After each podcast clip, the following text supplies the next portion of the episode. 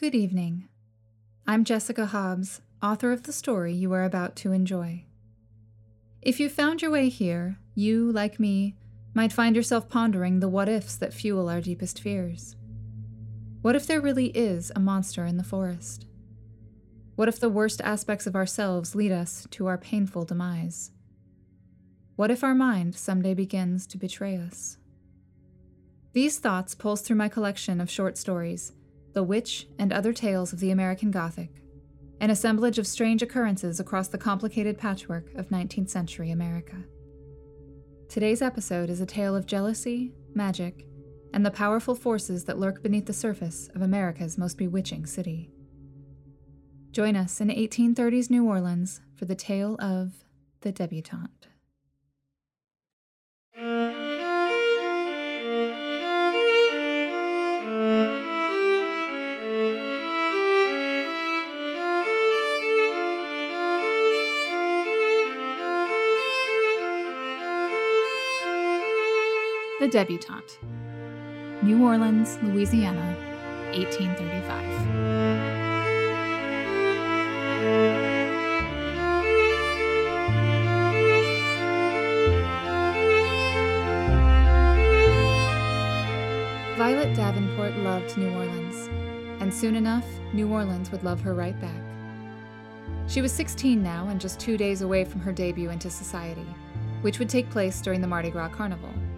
the most exciting time of year, in Violet's humble opinion. Violet loved being around people. When she was a child, her parents had allowed her to stay up late whenever guests were present, even at business functions for her father's work importing expensive textiles for high fashion suits and dresses. Sometimes they even asked her to play the piano as entertainment, which she never tired of. Even at such a young age, Violet was always able to keep up with proper adult conversation and friends would often remark at what a fun and clever young lady she was, and what a lovely wife she would someday become. Her debutante ball couldn't be coming at a better time either, as Violet's childhood home had recently and irrevocably changed for the worse. Daddy died just over a year ago when a devastating case of cholera swept through the city, taking thousands of lives all at once. Violet had even heard a distressed man remark that if the epidemic were to continue much longer, there wouldn't be enough men left alive to bury the dead. It was horrible. The image of his yellow skin and the sound of that rattling cough still haunted her nightmares. No matter how hard Mama had tried to keep her from seeing such a ghastly sight, one glimpse of him was enough to burn into her memory forever. Within days, the doctor had come to tell her and Mama that he hadn't made it through the night, that his body, clothes, and bed sheets needed to be removed from the home and discarded immediately, and that it was best they were not there to see it. Mama took her to the water to watch the riverboats come in, and when they returned to their beautiful home on Rue Dauphine mere hours later, the house seemed entirely different. The lavishly furnished parlor looked the same. The grand piano still sat in the corner, its ivory keys reflecting the ray of sun that streamed inside. The shutters on the tall windows, which Daddy had painted a bold shade of violet in celebration on the day she was born, still stood there, sturdy as ever. But somehow, scrubbing the house of all of his things had made the home feel smaller. It was as if it had always been a home for two, and Daddy had never lived there in the first place. Mama wasted little time in marrying again. Violet felt resentment and pity toward her mother at the same time. Surely the women of New Orleans would observe the fact that Mama had chosen to forego the traditional one year mourning period and judge the entire family for it. On the other hand, Mama had responsibilities, and Violet was enough of a grown up to know it. Some widows would waft through life as dark silhouettes in their black lace veils, fainting with grief at the briefest mention of their deceased loved ones, while their brothers took care of the money and servants took care of the children. But Mama had a business to run. She had no brothers, no adult sons, and little in savings. They had done well in New Orleans, but their status was as precarious as the town's interest in luxury fabrics. It never failed, but it did waver, especially in times of war and disease, which had dominated most of Mama's life. If she wanted to keep the family afloat, well dressed, and part of civilized society, she was going to need a man to help. General Boudreaux had led troops to victory in the Battle of New Orleans 20 years ago, which made him a celebrity of sorts. He was well respected for his devotion to the city, widowed by the same cholera outbreak that had claimed Daddy's life, and nearly alone now that his children had grown, married, and moved away, save for one Justine, only slightly younger than Violet, who became her new and quite unwelcome stepsister. Oh, Justine just drove her mad.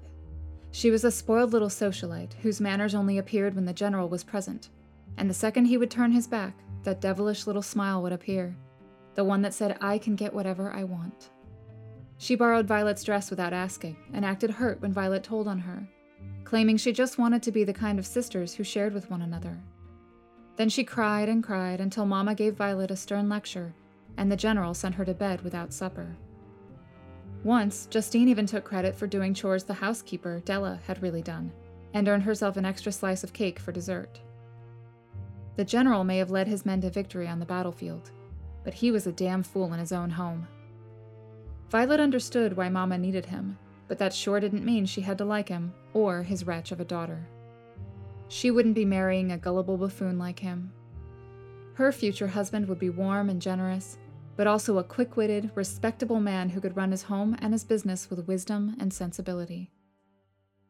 That was one thing she and the general could both agree on. It was time for her to find a husband. There was no shortage of eligible bachelors in a city as big as New Orleans, and if she had anything to say about it, she'd have suitors lining up at the door in no time at all. Violet peered out her window at the beautiful, bustling city below. This carnival would be the best one yet. In two short days, her life would officially begin.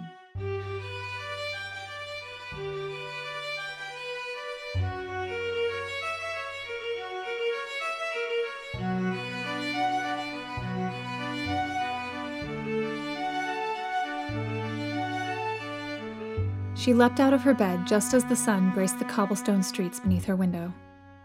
One day to go before her ball, and there was much to be done. Breakfast was simple eggs, bread, grapefruit, and tea. She sat across from Justine, with Mamma at one end of the table and the General at the other. Darling, Mamma said, breaking the uncomfortable silence the newly integrated family usually endured while they ate. we have something to tell you. She shifted uneasily in her seat and straightened her posture. It has been decided that Justine will be joining you at the ball tomorrow evening. As a. Debutante, yes. The General answered, cutting her off. We will be introducing both of you. But. The General shot an icy glare at Mamma, who then sent the same glare to her. His chief complaint about Violet had always been her voice. In his eyes, she spoke too frequently when proper young ladies such as herself were supposed to listen and be agreeable to the authority figures in the room. As far as he saw it, it was Mamma's failure to properly discipline her as a child that posed the greatest risk to finding her a suitable husband. She desperately wanted to protest, but she knew there would be no arguing today. This was not fair. Justine was half a year her junior and would have her time soon enough. The next carnival, even, would be appropriate for a girl her age.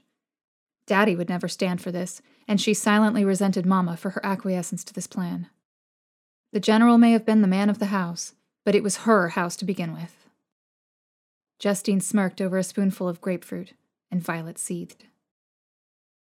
After breakfast, Justine always went to the garden to read and study French, which was hardly fair.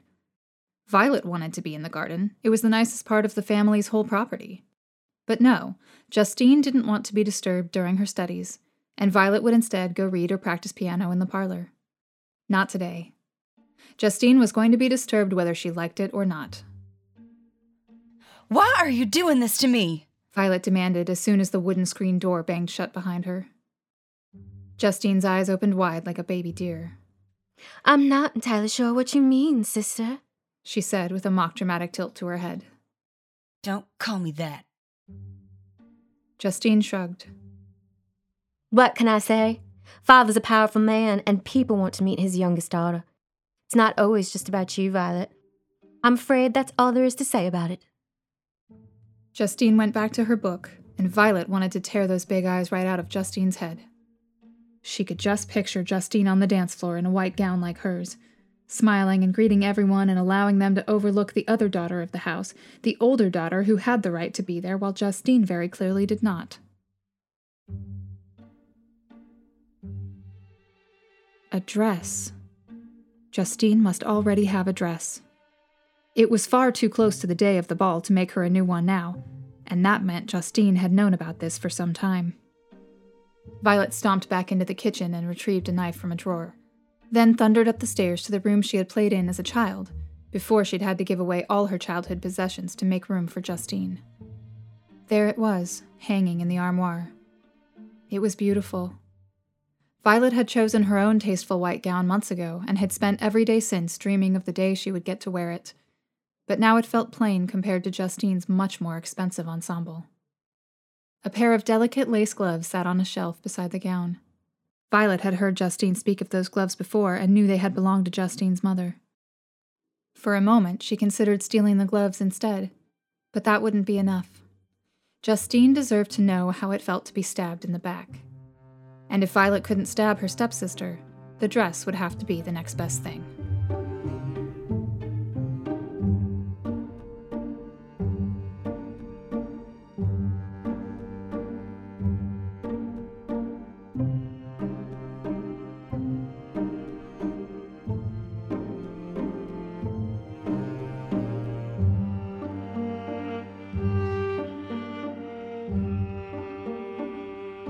Violet felt satisfied for a minute or two after she heard Justine's ear piercing scream an hour later. But Mamma, feeling just terrible for Justine, had gone to the shop on Rue Royale, fetched the most expensive fabrics they had, and spent the rest of the day making Justine's dress even prettier than it had been in the first place. Mamma had even gone so far as to make a rose out of French lace to match Justine's mother's beautiful gloves, stitched it to the waist, then made her a special red ribbon to tie in a bow underneath it. Mamma was an intelligent woman. She knew what Violet had done, and Violet would certainly catch a beating for this later, plus would have to say about a hundred or so Hail Marys in church next week. But she couldn't punish Violet by keeping her home from the ball. No story in the world would offer a sufficient explanation as to why the family would not present Violet, and Mamma was in no mood to invite a scandal onto the family. While Justine and Mamma fixed the gown, Violet's mind furiously raced with worst case scenarios of the upcoming ball. Justine was no fool. She'd know exactly what to do to make sure she was the center of attention. Where would that leave her? Competing for the attention of the bachelors Justine didn't want, that's where. The boys with ugly hair and sweat stains under their arms, whose bellies were already stressing the buttons of their vests. No, she decided, this could not be. God may have taken away her father along with hundreds of others who succumbed to that awful disease, and there was nothing to be done about that. But God didn't want her to endure such a dreadful humiliation. The general did. And that was something she just couldn't accept.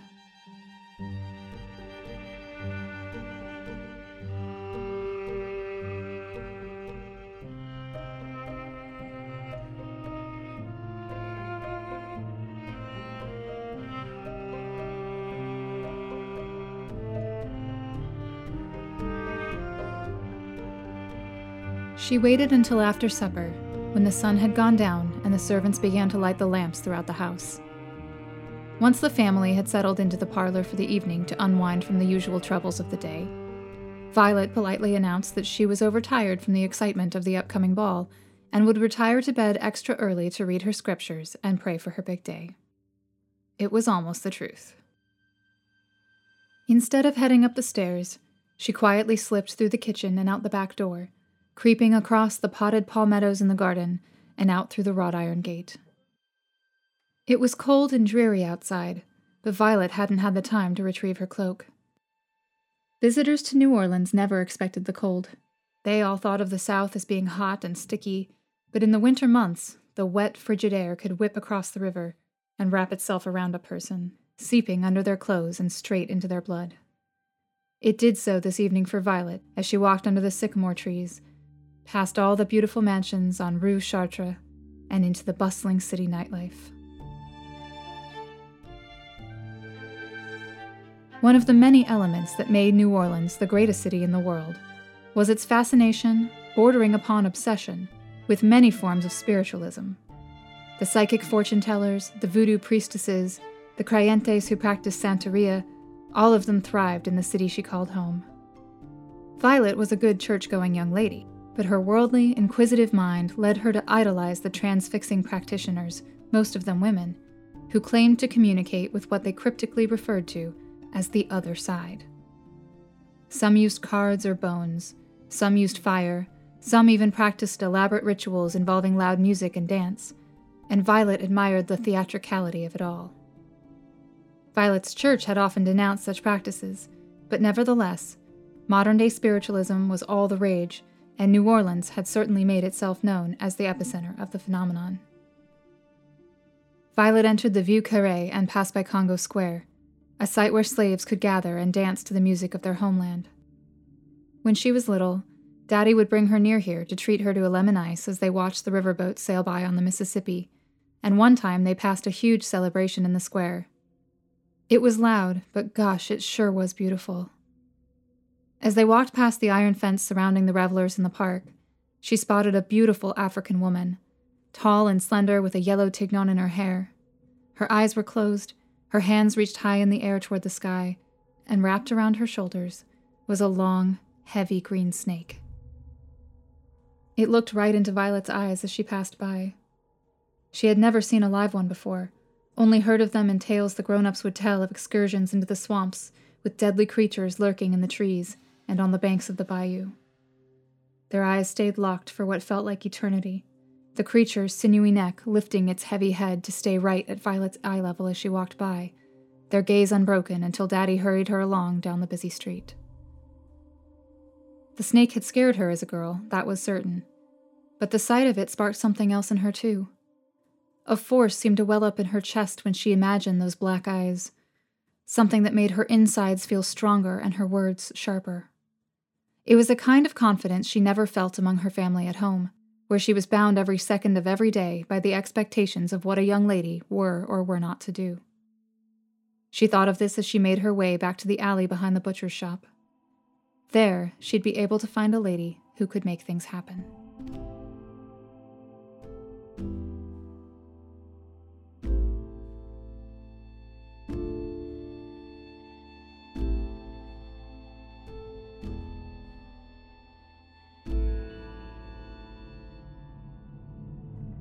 For a few dollars, Celine could fix just about any problem Violet had. The small room was dark, even though it had no door just a thick red curtain separating the shop from the alley behind it. Violet sat across from her at a wooden table and tried not to stare at the collection of oddities around the room. The walls were adorned with shelves holding various glass jars filled with claws and bones from small animals, rocks and crystals, oils and perfumes, and many, many candles. In the back corner behind Celine, a human skull sat on a tiny wooden table, surrounded by hand rolled cigarettes and silver coins. Violet wanted to know who she was, where she lived, and how she had come to practice her craft, but there was no time for that. This visit was strictly business, and Violet's curiosity was of no use to the task at hand. Celine clutched a cigarette in one hand and held out the palm of the other without a word. Violet dutifully paid her. Violet would have no need to earn her own money, but the women of New Orleans who performed this kind of service were able to make a living doing so, and that impressed Violet to no end. Women like Celine were simply better than most other people, cunning, otherworldly, and the kind of citizens who made New Orleans the spectacular place it was. What brings you into my shop today? Celine asked. She was a striking Caribbean woman with smooth skin and brown eyes that shimmered with just a hint of green. I need to make someone go away, Violet replied. How badly? So badly I want her far, far away from here. A young lady your age should scarcely have such powerful enemies. I only have one. She responded, her shining blue eyes rising to meet Celine's. And once she leaves me be, I intend to have no others for as long as I live. Celine took a long drag of her cigarette, the tiny embers brightening up her already sparkling eyes. The white smoke gently curved around her face, and she met Violet's gaze as though she were going to ask another question, but remained silent. Finally, she stood up to retrieve a small satchel from a nearby shelf and handed it to Violet, who curiously started to open it and inspect its contents, but was suddenly overcome by a need to get Celine's permission to do so first. Go ahead. Look. Violet gently poured a grainy black substance into her hand. Sand? Black salt. Celine corrected. She took her seat again at the table and placed several more items in front of Violet three large black candles, a book of matches, a small poppet made of burlap, and a folded slip of paper. Find the large cross at the cemetery crossroads and read it tonight when the streets are quiet. She instructed. You will need something belonging to this person. Hair is good if you can find a comb they have recently used, but it would be best to include another personal item as well. It should be white if possible and something meaningful, something they wouldn't want taken away from them. Violet dutifully nodded and stood to leave. One more thing, said Celine. She retrieved a small skull from another shelf on the wall and set it down on the table facing Violet. Violet shifted the other items to cradle them in one arm and picked it up. It was a familiar shape. It had belonged to a snake. Do not get carried away. Follow the instructions as written. Tell the spirits what you want and be done with it. Should you find yourself in over your head, I shall not be there to protect you. Do you understand? Violet nodded. This may have been a new undertaking for her, but the confidence this plan inspired within her made her feel as tough as a knight in heavy armor. She knew all she needed to know to take charge.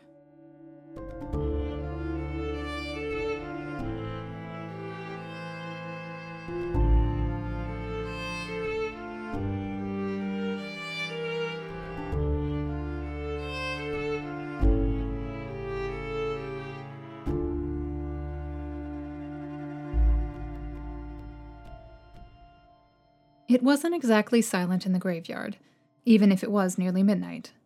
New Orleans never was, and especially not on the eve of an event as highly anticipated as the carnival.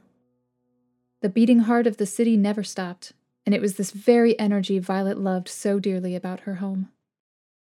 Violet had had no trouble finding hair in Justine's room.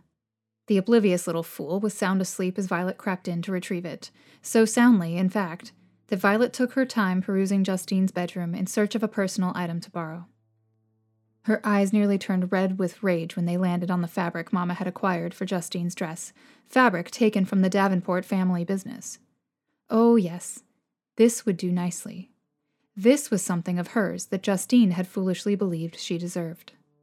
Now the red ribbon sat in front of her on the cemetery ground.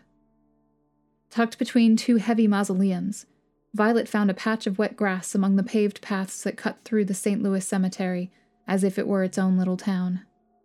New Orleans was positively deluged with the presence of the dead.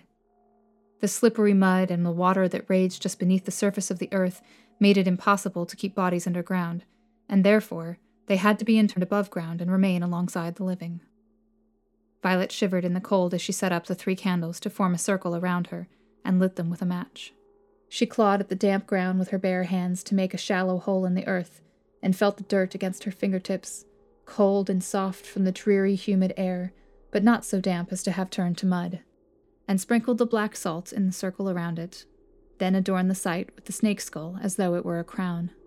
Slowly and with a great deal of concentration, she wrapped Justine's stray hairs around the poppet as though she were wrapping a precious gift in silk, placed it in its shallow grave, and gathered herself to recite from Celine's handwritten note. I call upon the spirit world to open its locked door.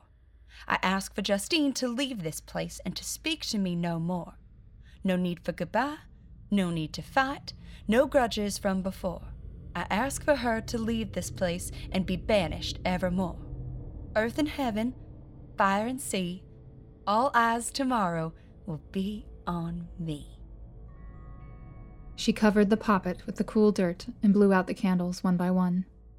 Celine's instructions said to bury it on the outskirts of town, but as late as it was, Violet felt the need to return home and get as much rest as she could before the busy day arrived. This was far enough from home and would do just fine.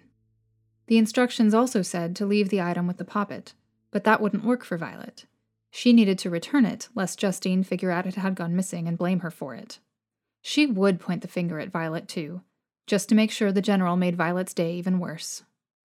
The ribbon would be returned, and Justine would be none the wiser. Her bed felt as warm and soft as ever as she crawled into it. outside, the street lamps cast a soft glow over the city that patiently awaited her presence in the morning.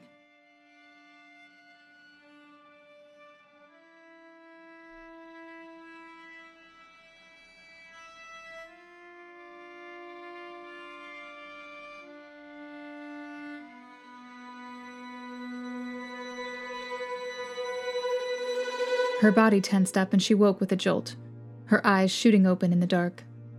A stifled gasp stuck in her throat. Her whole body felt like a violin string pulled so tight it was just about to snap. What was that? A noise? A voice? Something must have woken her. But it was still the dead of night, and the room was dark save for the glow of the street lamps outside. The floorboards made a gentle squeak as her bare feet touched them.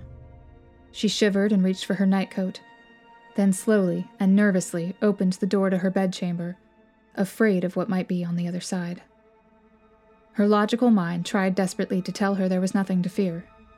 She was about to be a married woman, and fear of the dark was for little girls. But her insides turned to ice when she opened the door and saw him standing there in the hallway. A tall figure, dressed in black robes with a blood red vest and a white ascot, his face obscured by a black mask with a long nose and a captain's hat covering his head. He made no sound. Nothing shone from behind the mask, not even the slightest glimmer of reflection in his black eyes. He stood perfectly still, without so much as the gentle rise and fall of his chest and shoulders as he breathed, if he breathed. Violet's breathing stopped as well.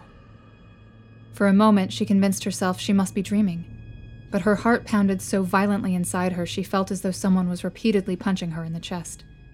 The pain and tension in her entire body told her she was very much awake, and even if she could convince herself this man was an illusion, a trick being played by her tired eyes in the dark, narrow hallway, the fear that gripped her throat told her this was no apparition. He was a force of something dark, something inhuman. And he was here just for her.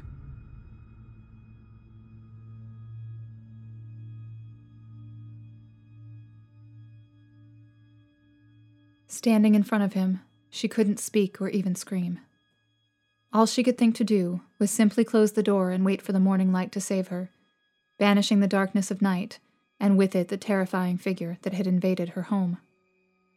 She lay on her back for the rest of the night, staring straight above her and into the ceiling. For the first few hours, her eyes darted to the door, now covered by a very heavy armoire that she had taken great pains to push in front of it, at the expense of the once pristine wood floor. Mamma would surely give her hell for it later, but for today, it didn't matter.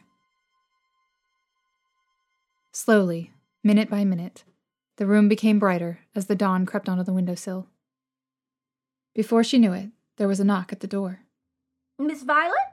Breakfast is ready downstairs, Della called to her. She was surprised by the intrusion. Her plan had been to wait until the sun was up and the Louisiana heat began to fill the room, then check the hallway again. Another thought hadn't entered her mind in hours, not even of the rest of her family and whether anyone else in the house would encounter him. Della attempted to open the door, but it banged against the armoire. Thank you, Della, but I don't need help this morning. I'll be down shortly. She quickly dressed herself in a simple purple dress with a blue ribbon in her hair. Now the hard part moving the armoire out of the way. She pushed as hard as she could, finding the task much more difficult now without the sensation of adrenaline rushing through her veins. Eventually, it budged, little by little, leaving even more scuff marks on the floor beneath it. Her pale hands trembled as she touched the cold brass doorknob and gently twisted it, opening the door with wide eyes and bated breath. Nothing graced the hallway but the faint voices coming from the dining room downstairs. Whatever it was, it had gone away, just as she had hoped. Stepping into the hallway, she gave control for the rest of the day to God. She had done her part, and perhaps this figure was just Celine's messenger, a way to tell her the forces were watching over her and everything was going to be just fine. Better than fine. The spirits wanted her to relish every moment of this day, and that was exactly what she intended to do. The rest of the day went by in a blur. Hired ladies in simple attire buzzed around Violet for hours, hemming her gown, putting her hair in curls, painting her cheeks and eyelids, filing her fingernails, and pulling her corset as tight as they could manage. Violet loved every moment of it. But her mood soured every time she heard an obnoxious giggle coming from down the hall, where the very same treatment was being given to Justine. Justine, with her raven hair and her sharp cheekbones being kissed with a maroon blush, her newly gussied up white dress, and the red ribbon Mamma had made special just for her. She forced herself to smile bigger every time she heard the commotion coming from Justine's room. This would be her night, she reminded herself. She just had to be patient.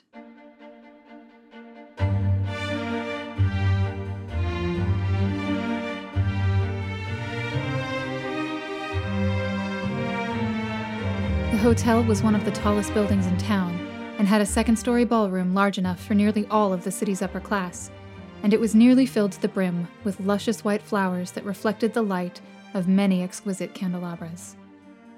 She waited atop the ballroom's grand staircase, which she and the other ladies would descend to make their debut in just a few moments.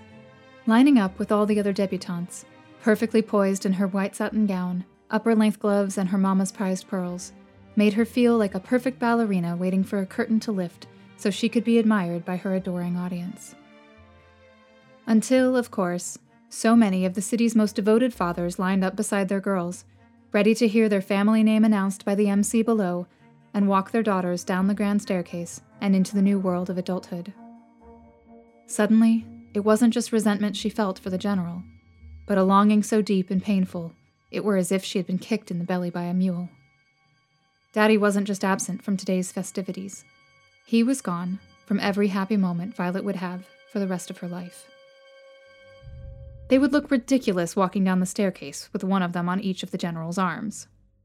Only once had that happened before in Violet's lifetime, when the Moncrief family had presented their twin girls some eight or nine years earlier, and that was entirely different. The whole city had scarcely ever seen the girls apart. They had worn their matching dresses at church every Sunday and shared every birthday cake, so naturally they would walk together with their father to make their debut. Justine was hardly Violet's other half. She was hardly even Violet's sister. She was an intruder. It was just as they prepared to hear their names called when a sickening feeling came over Violet. The man on the stage downstairs was about to announce the daughters of the Boudreaux family, the General's family, not the Davenports. Justine wasn't the intruder here. She was. Sure enough, the Boudreaux family name was called, and the three of them walked down the stairs, arm in arm, and stood politely in the ballroom as more family names were announced after theirs. It was quick. Mere seconds on a staircase, and then it was over. Was that it? No matter. The party was the fun part anyway. Once the hopeful young women in white gowns had taken their places around the dance floor, the champagne finally began to flow, and music filled the room. Violet had expected a string quartet, but they had hired what must have been close to a full orchestra, along with an honest to God opera singer. Until tonight, Violet had only imagined what an opera singer's most impressive vocal cords could sound like after Daddy and Mama returned home from the opera house, and Mama told her all about it as she put Violet back to bed. And her voice was just divine. Champagne in hand, she took in the music and the sea of black suits and white gowns around her and darn near forgot all about the troubles that had plagued her mere moments before. Justine who? She and the General and her annoying laugh could all go to hell. It was when the opera singer hit a high note and held it for at least the length of time it would have taken Violet to down a whole glass of champagne that she felt the color drain from her cheeks and her insides freeze. The hair stood up on the back of her neck. Her heart raced faster than the river after the summer rains. She slowly looked over her shoulder and saw him standing there at the back of the room, taller and darker than any of the other guests. Those dark eyes shone through his mask and stared straight at her, and it was then that she remembered seeing those eyes once before, when she was locked in the gaze of the snake in Congo Square. Except now that feeling of confidence was gone, and only a paralyzing sense of dread remained. Their eyes locked until a young couple passed her in the crowd, and a split second later, he was gone. She felt it in her blood that he was still here, and even if she couldn't see him, he could most certainly still see her. The orchestra played on and the merriment continued, but to her, the room suddenly felt quiet. Something about it had changed. Then she realized what was missing Justine's laugh. It had stopped. Violet scanned the room looking for her and found nothing. She wanted to be glad that Justine had left the party, most likely taking a stroll with some potential suitor or another, finally leaving her to make her rightful choice in peace. But something held her back. She was afraid. The general caught her eye. He was also scanning the room, a look of consternation settling on his face. He leaned over ever so slightly to whisper something to Mamma, who immediately afterward adopted the same expression and the same motion. They were looking for Justine, too. My, it sure seems as though our guest of honor is lost in her thoughts this evening, said a smooth voice. A smile involuntarily made its way onto her pink lips. She turned to face Benjamin St. Clair, the eldest son of the owner of a lumber mill and member of the New Orleans City Council. Benjamin would make a fine husband indeed. He was, in fact, near the top of her list of eligible young men, and here he was, tall and looking like a prince in his tuxedo, patiently standing there, awaiting her reply. The rest of the room faded into obscurity. Perhaps, he continued, no doubt due to the length of time at which she had stood frozen in place, staring at him. You would not mind enlightening me as to what is occupying your mind so thoroughly. Yes, she blurted, and noticed he slightly bristled at the abrupt answer. Um, certainly. Yes. Yes, that would be lovely. Splendid. He smiled and offered his arm.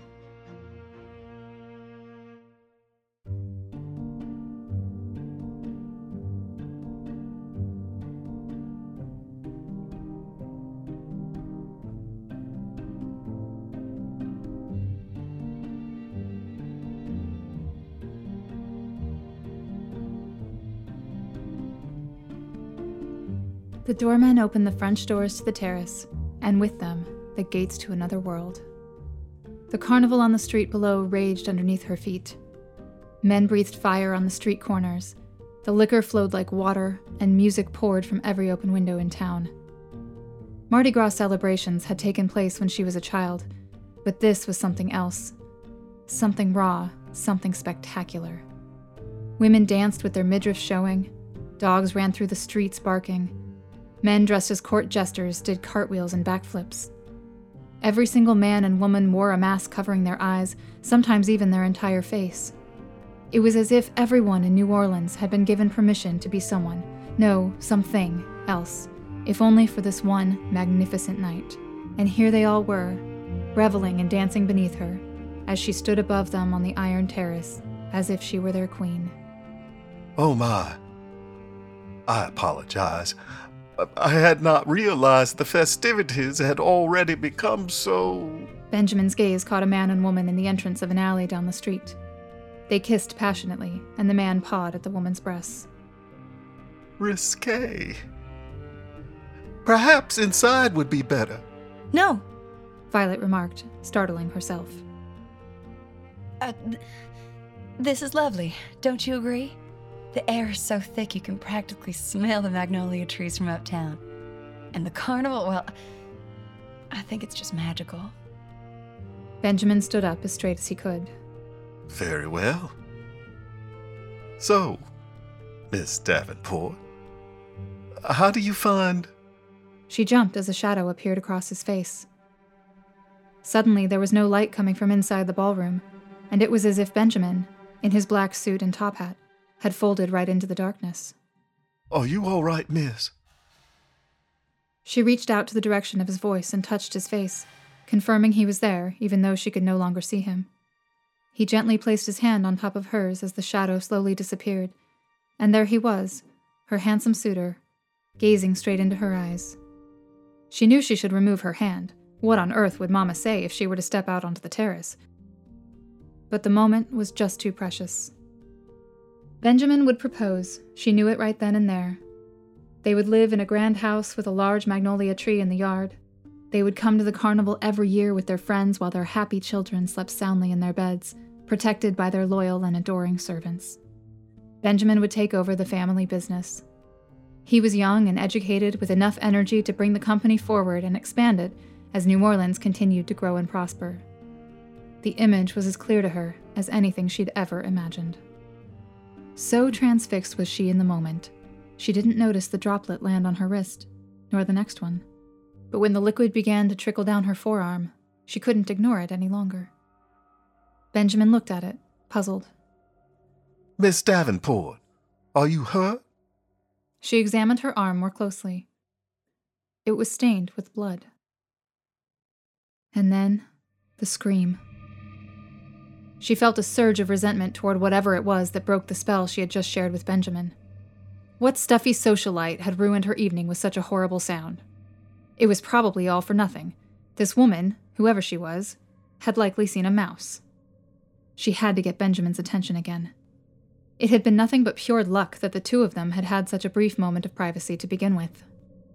But just as Benjamin grabbed her hand and pulled her back inside to investigate the commotion, she looked up over her shoulder a long ribbon dangled from the terrace on the floor above, and draped over the edge, lifeless and soaked in blood, was a hand covered in a delicate lace glove.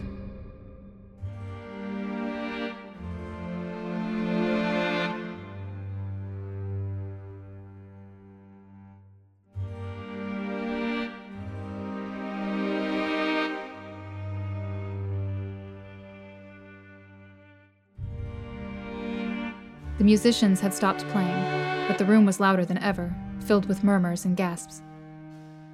A small group of men made their way down the crowded grand staircase.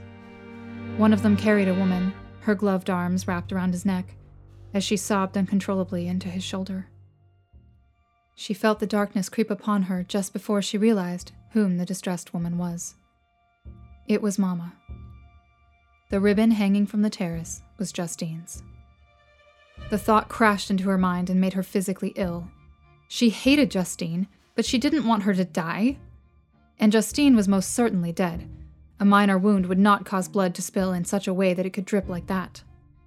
Something terrible had happened, and she knew in her heart that it had something to do with the snake. Violet thought back to the night before and of the poppet buried in the cemetery. Celine had said to bury it away from town to make Justine go away, but Violet had disregarded it and left her with the dead.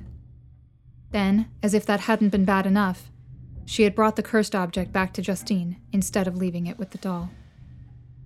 She felt lightheaded. She hadn't slept the night before and felt a wave of exhaustion rush over her. It mixed with her terror and made her feel as though she was trapped in a hideous nightmare.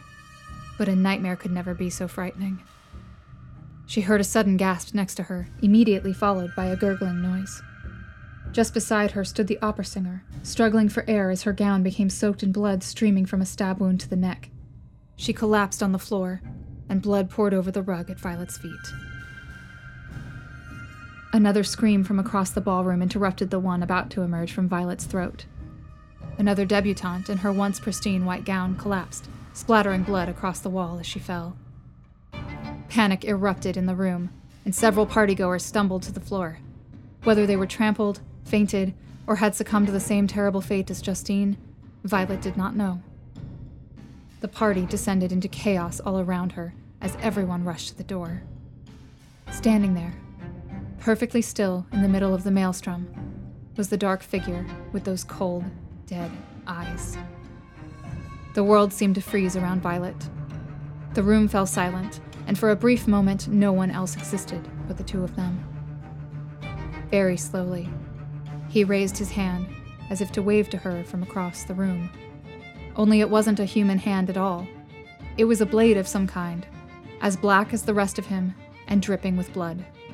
Her trance was broken when the stampede of the crowd nearly lifted and carried her to the exit.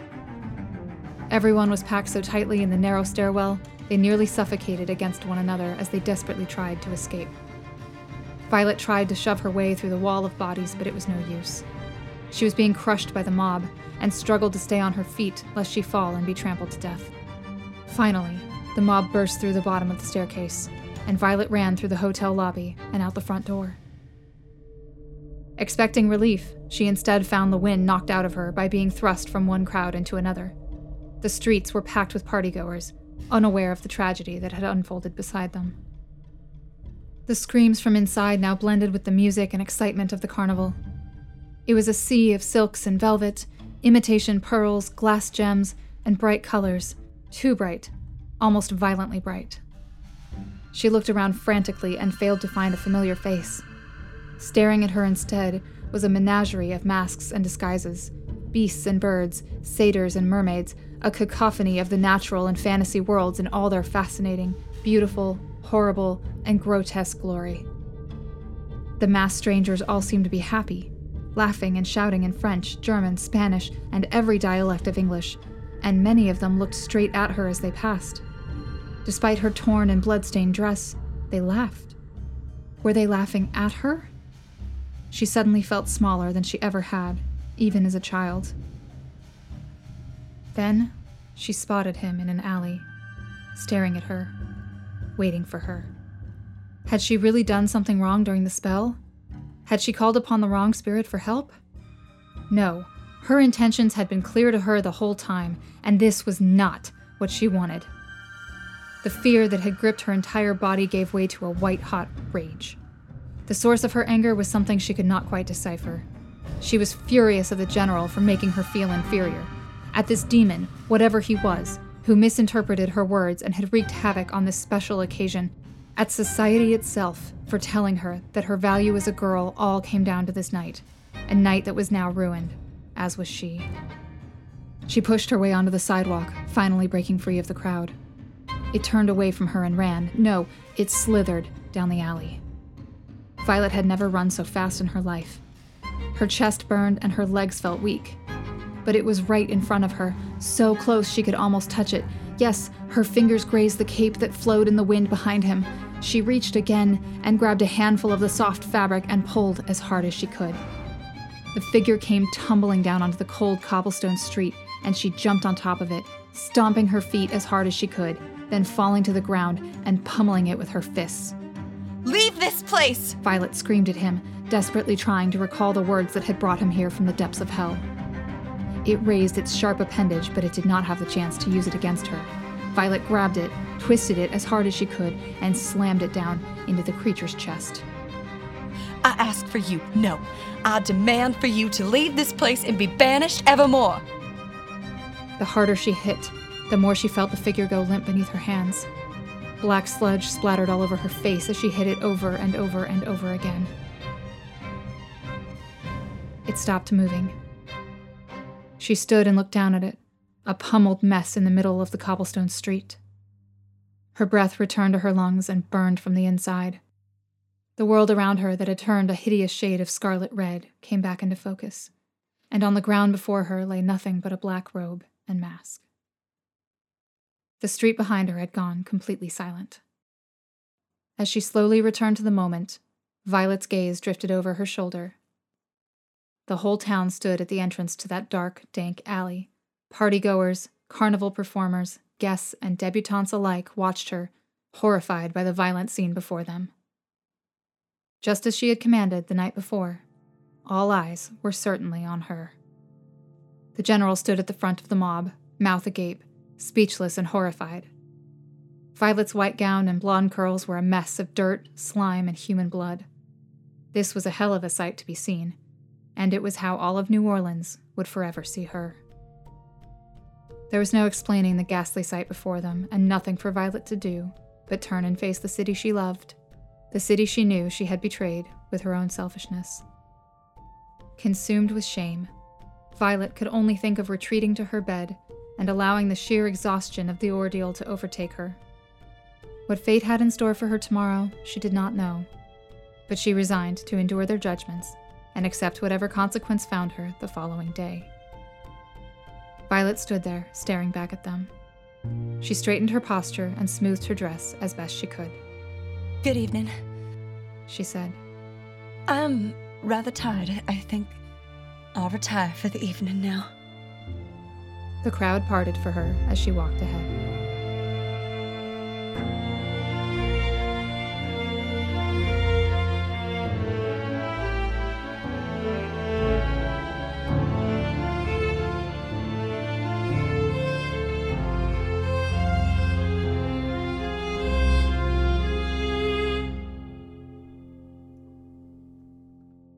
Thank you for joining me for today's episode of The Witch and Other Tales of the American Gothic.